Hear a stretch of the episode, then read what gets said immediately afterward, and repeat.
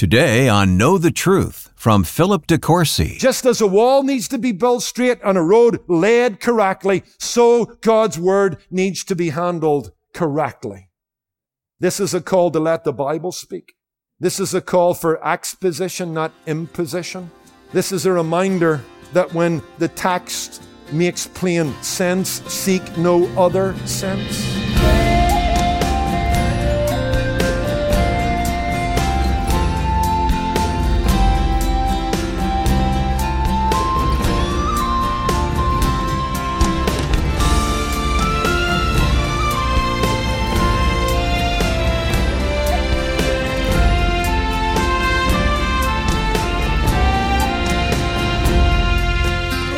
And welcome to Know the Truth. I'm your host, Wayne Shepherd. 2 Timothy warns us what the last days will look like. There will be great deception, a war on truth, and a distaste for sound doctrine. Today, Philip De Courcy shows us how we can contend for the faith in these last days by handling God's Word with care. It's the conclusion of a message called Straight Talk from the Without Apology series. And if you missed any of the previous lessons, you can find them and listen on your own time at ktt.org or on the app. Now, here's Pastor Philip. We've been studying Second Timothy together. I mean, this is a book for us because it describes the culture. Because in chapter three, Paul tells us that in the last days, perilous times will come. For men will be lovers of themselves, lovers of money, boasters, pride, blasphemers, disobedient to parents, unthankful, unholy, unloving, unforgiving, slanderers, without self-control, brutal, despisers of good, traitors, headstrong, haughty, lovers of pleasure rather than lovers of God, having a form of godliness but denying the power. This is a book that speaks to our day. It describes our culture and it describes the contemporary church. Because in chapter four, Paul tells us, preach the word, be ready in season and out of season, convince, rebuke, exhort with all long suffering, for the time will come when they will not endure sound doctrine, but according to their own desires, they will heap to themselves teachers having itching ears. That's our day. The church is compromised. It's weak.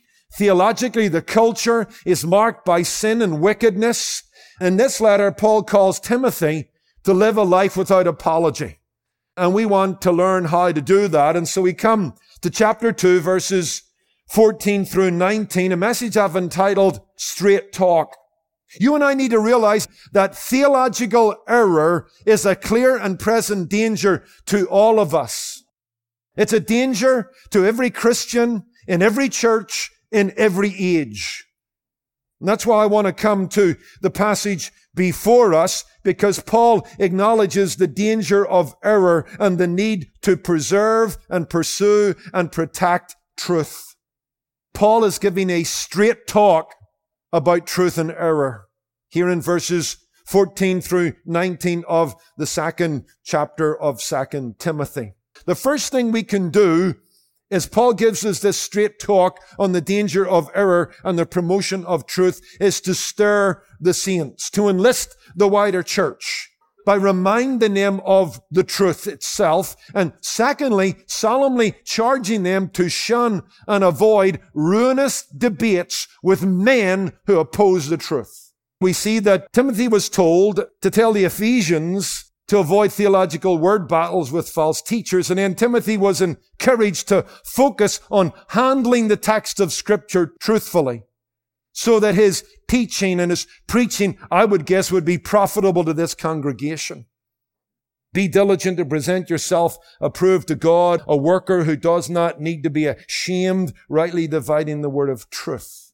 I think Paul is arguing here in verse 15 in the light of verse 14 that a true knowledge of scripture is the best antidote to error spreading like cancer. Because that's what he says about error, doesn't he? In verse 17, it spreads like a cancer. Well, the best antidote to that cancer is a good infusion and injection of biblical theology and scriptural truth. And that will come through a faithful expositor who handles the text well. That's kind of where we're at here. Paul wants Timothy to be a workman in the word. A worker verse 15, who does not need to be ashamed. This is another image of the Christian leader. If you've been counting, he has talked about the Christian leader as a teacher, a soldier, an athlete, a farmer, and now a workman. And before we're done in 2 Timothy 2, he'll introduce vessel and slave. Seven pictures of the pastor. It's like Paul is adding one brush stroke upon another brushstroke, adding dimension and definition to the effective servant of God. I love it and I'm challenged by it. You know, before I went into the ministry, I was an aircraft engineer, did a four year apprenticeship and then worked in an aerospace company for several years and I, I loved it. And after we had completed a job, the inspectors would come. And if it wasn't done exactly to code or the blueprints or whatever, we got a snag sheet. And we had to work through the snag sheet, fix all of those things, and then get the approval from the inspectors. And that's kind of the idea that's going on here. There's this fundamental sense that the preacher speaks to an audience of one. Fundamentally, there's an audience of one before I get to you. Because I've got to know that today I've preached a message that God will approve of. That's a scary thought.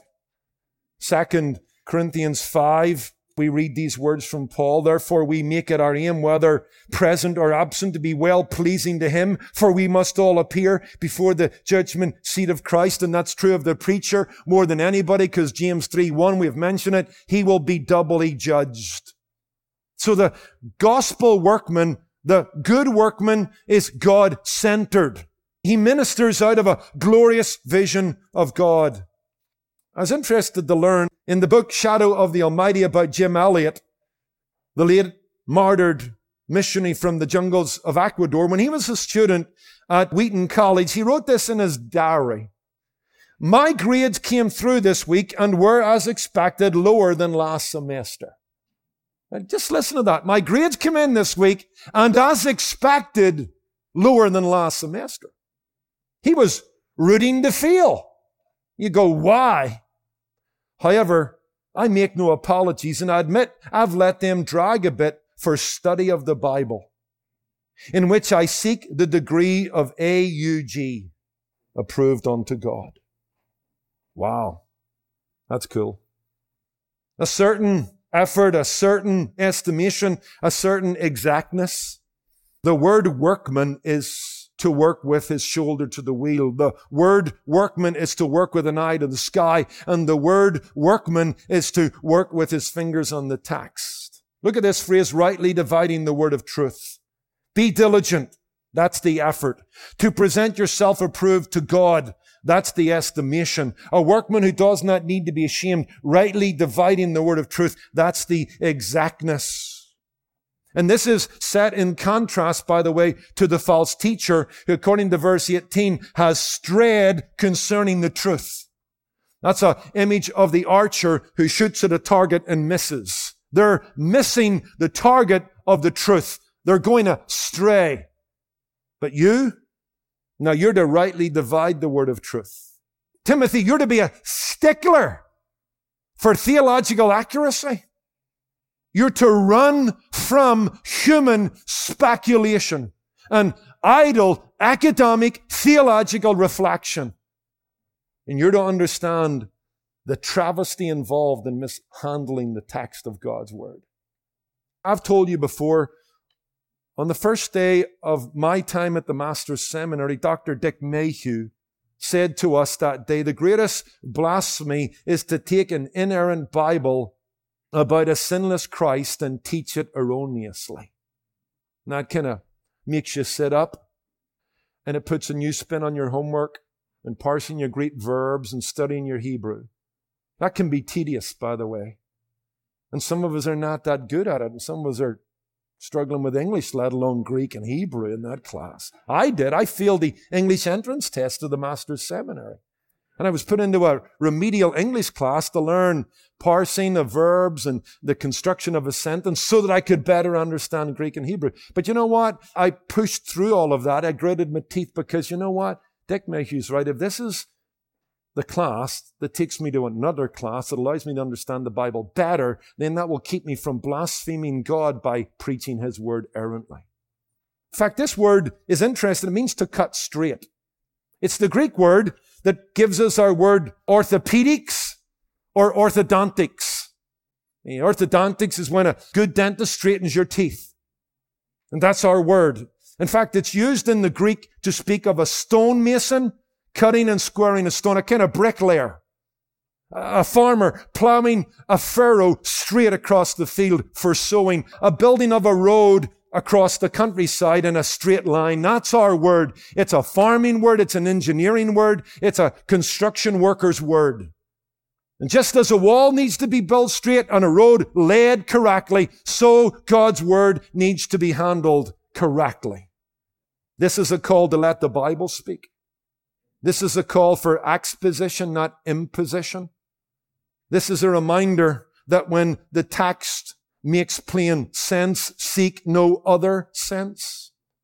This is a call to good hermeneutics because listen to me. When you come to look at, we're not going to be able to really to do it for any length of time, Hymenaeus and Philetus, their heresy that spreads like a cancer is that they believe the resurrection is already past. They have spiritualized the doctrine of the resurrection. It's not to be taken literally. They were involved with kind of Gnostic Greek philosophy that matter was evil. Therefore, there's no way Jesus would have really had a physical body. It was probably an operation. Or he took it to himself like a set of clothes. It wasn't this wonderful hypostatic union between divinity and humanity. And he shed it, never to take it up again at his death. Or they would maybe argue, you know what? The resurrection spoken of in the Bible is the spiritual rising of new life in the Christian's heart. All of that is the fruit of bad hermeneutics. Spiritualizing the text, allegorizing the text mishandling the text. So the pastor needs to be one who is exact in his teaching. Let me go just for a couple more minutes. Let me just kind of wrap this up on this thought and touch on the last thought. But I mentioned I spend some time in aerospace. And due to the kindness of our brother Stan Swartz, I have a beautiful box mounted on my wall in my study. And in it, Stan took several old tools that I had from my engineering days, a steel rule and some calipers and measuring tools. I've got inside and outside calipers. And Stan took them and burnished them up and he put them on a nice black mat and boxed them. And I got him to etch on a, a nice little metal plaque the words of 2 Timothy 2.15. Cut the tax straight. And those tools hang on my wall to remind me and I took it very seriously. When I worked on the assembly line of an aircraft company, I took my job seriously.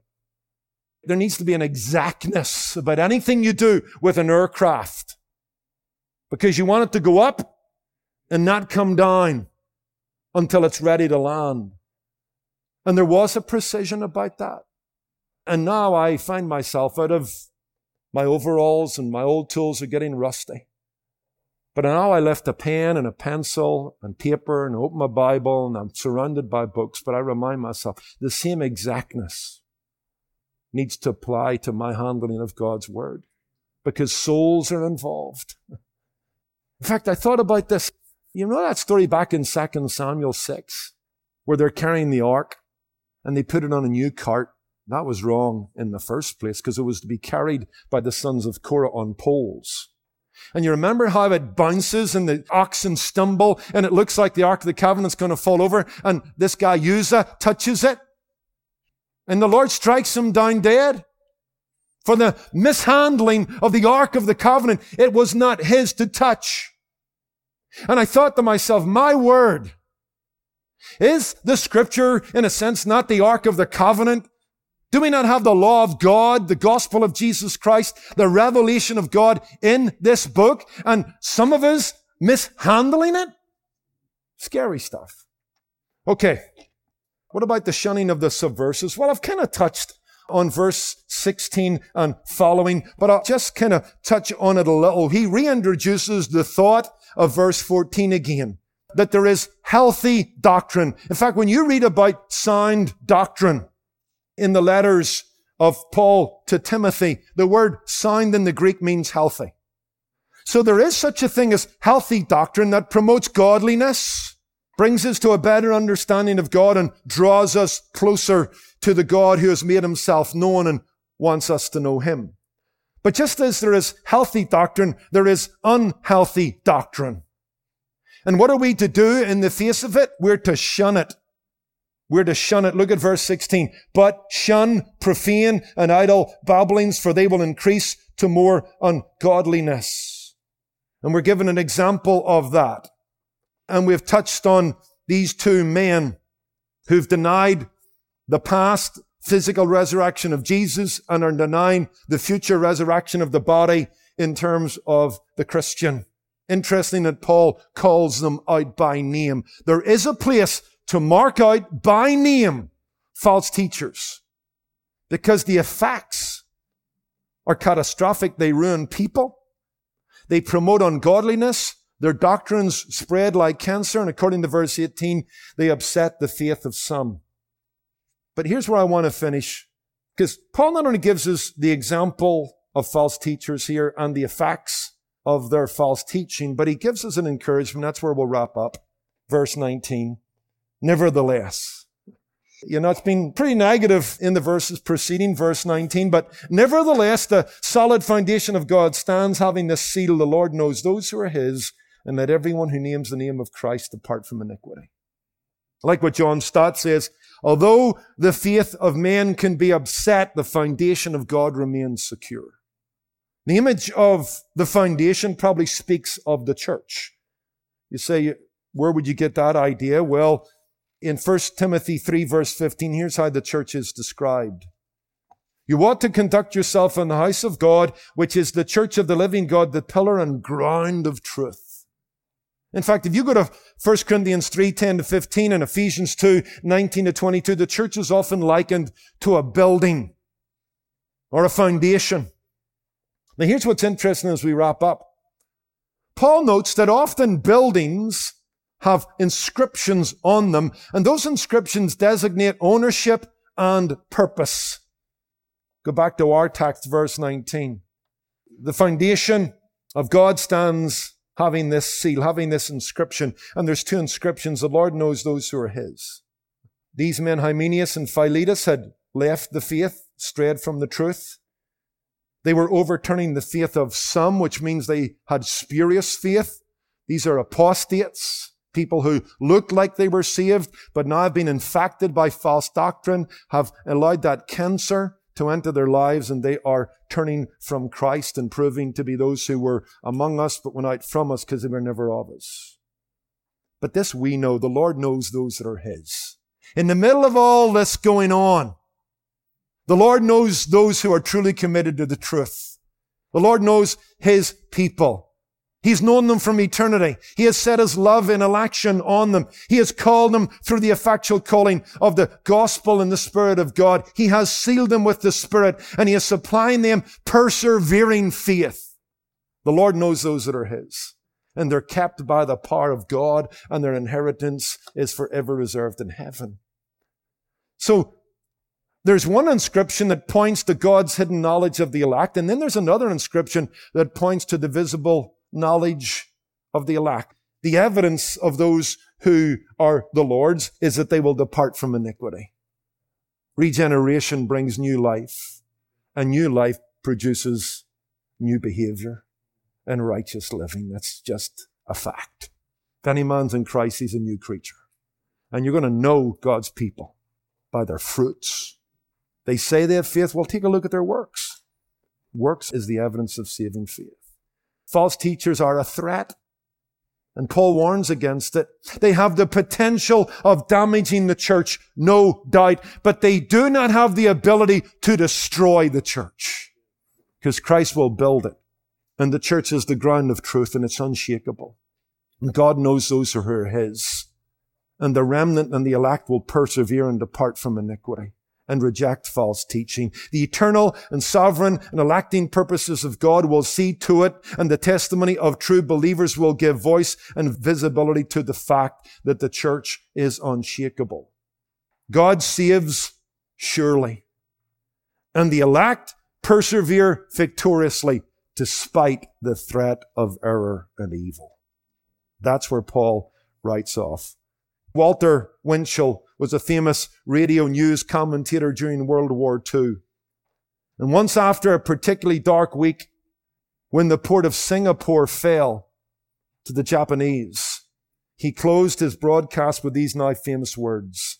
Singapore has fallen, but the rock of ages still stands. Nevertheless, we're sure of this, the foundation of God is sure and sealed with these truths that God knows those that are His, and everyone that names the name of Christ will depart from iniquity. How do we combat error in this straight talk from Paul? By stirring the saints, by studying the scriptures, by shunning the subversives. Let's pray. Lord, we're very much aware of the threat posed to the integrity of our lives, the purity of the church, and the potency of the gospel by false teachers and false teaching. Lord, I thank you for men like John MacArthur, who not only fear you, but fear what error can do to the church. Seems today the church is so embracing of positivity that we're almost frightened to judge, to be discerning. We have few watchmen on the wall. Call us as a body of men here at Kindred to be watchmen on the wall. Lord, we're not out to burn everybody at the stake who disagrees with us. That's not the point of the text. But it is a warning that false doctrines like a cancer in the body of Christ. And the antidote is faithful men teaching the Bible accurately and faithful congregations engaging that truth and departing from iniquity and shunning men and women who teach falsely. Make us such a church. Make us such men. Make me such a pastor. For we ask it in Jesus' name. Amen. Amen. This is Know the Truth with Philip De Courcy and the conclusion of a message titled Straight Talk. If you missed any of today's lesson or want to listen again, you'll find it at ktt.org. We're glad to have you with us today. As a faithful listener of Know the Truth, we want to take a moment to thank you for your support. It's your listening, sharing, and giving that keeps this Bible teaching program on the air, bringing the truth of God's Word to people across the country and abroad. And this month, I want to invite you to take your support a step further by becoming a Truth Ambassador. These monthly supporters give an automated gift of $25, $50, $100 or more to share the gospel and help other believers become more firmly rooted in God's Word. You'll receive a welcome package with recently written books by Philip De Courcy and other exclusive benefits. As a bonus, we'll also send you a custom Know the Truth shirt as a special thank you. This gift is for those who become monthly Truth Ambassadors during January, and it will regularly remind you that you are a faithful member of the Know the Truth team. Finally, when you become a Truth Ambassador or give a one time gift of any amount, you'll receive Living by God's Promises. This book will help you treasure the promises that God establishes in Christ and conveys in His covenant love to comfort you in sorrow and strengthen your faith. So call today 888 644 8811 or give online at ktt.org. If you'd prefer to write, address your envelope to Know the Truth. Post Office Box 30250, Anaheim Hills, California 92809. And if you haven't already, look for us on Facebook, Instagram, or Twitter and get connected with our online community. There you can stay up to date on upcoming events, ministry announcements, fellowship opportunities, and more. Just search for Know the Truth with Philip De Courcy. I'm Wayne Shepherd. Join us tomorrow as Philip begins a new message on what it looks like to live a serviceable life for God. That's Fit for Use, Friday on Know the Truth. Today's program was produced and sponsored by Know the Truth Incorporated. Jesus said, You shall know the truth, and the truth shall make you free.